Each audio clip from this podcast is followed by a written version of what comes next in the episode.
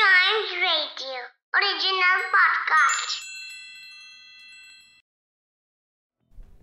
You know मैंने बचपन में सुना था कि ज़रूरत ही आविष्कार की जननी है। मतलब कि जब भी हम इंसानों को किसी काम को आसान करने की ज़रूरत पड़ती है तो हम एक आविष्कार कर लेते हैं। जिसमें हमने बहुत सारे डीजल, कोयले और पेट्रोल से चलने वाले इंजन भी बनाए। लेकिन इसी के साथ, भाई साहब, हमने देखा क्लाइमेट चेंज और एयर पॉल्यूशन। लेकिन वही है ना वक्त बदलने के साथ साथ ज़रूरत भी बदलती है और ऐसे में ज़रूरत है अब ग्रीन एनर्जी की। तो उसके लिए भी हमने कदम बढ़ा ही लिया है।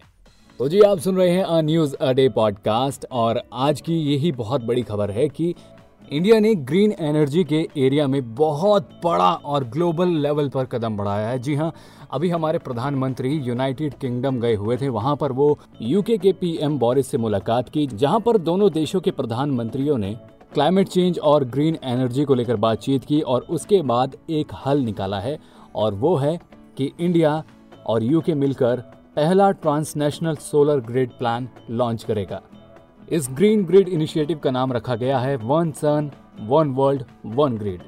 और ये जो इनिशिएटिव हमारे इंडिया ने और यूके ने मिलकर लिया है, इसका एक ही मकसद है कि सारी दुनिया को क्लीन और ग्रीन एनर्जी से जोड़ दिया जाए, जिसके अंदर बहुत सारे देश शामिल होंगे, जैसे कि Australia, France, India, United States UK once sun one world one grid को 88 मेंबर्स और 99 नेशन का बहुत ही स्ट्रांग सपोर्ट मिला है और इस ग्रुप को नाम दिया गया है इंटरनेशनल सोलर अलायंस आज की स्पीच में जहाँ पर बोरिस जॉनसन और हमारे देश के प्रधानमंत्री नरेंद्र मोदी दोनों मौजूद थे, उन्होंने अपने भाषण में माना कि फॉसिल फ्यूल ने हमारे जो इंडस्ट्रियल रेवोल्यूशन को एक नई ऊंचाई दी थी लेकिन इसने कहीं ना कहीं हमारे इन्वायरमेंट को भी नुकसान पहुँचाया है।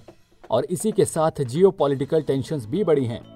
और इस टेंशन को कम करने का जवाब है one sun one world one grid initiative वैसे अगर ये जो इनिशिएटिव है, ये वाकई में अस्तित्व में आ पाता है तो दोस्तों काफ़ी अच्छा होगा हमारे लिए भी और हमारी अर्थ के लिए भी, क्योंकि इसके साथ हम अपने कार्बन फुटप्रिंट को बहुत ज़्यादा कम कर पाएँगे।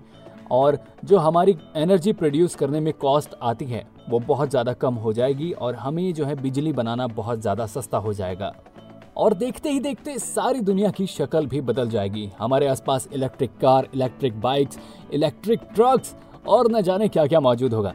मैं बस वेट कर रहा हूँ कि जल्दी से जल्दी ऐसा हो और ये एक नया दौर भी हमें देखने को मिले। तो दोस्तों, ये था अन्यूज अडे पॉडकास्ट उम्मीद करता हूँ कि आपको पसंद आया है। तो ऐसी ही मज़ेदार खबरों के लिए stay tuned and yes don't forget to like share comment and subscribe to a news a day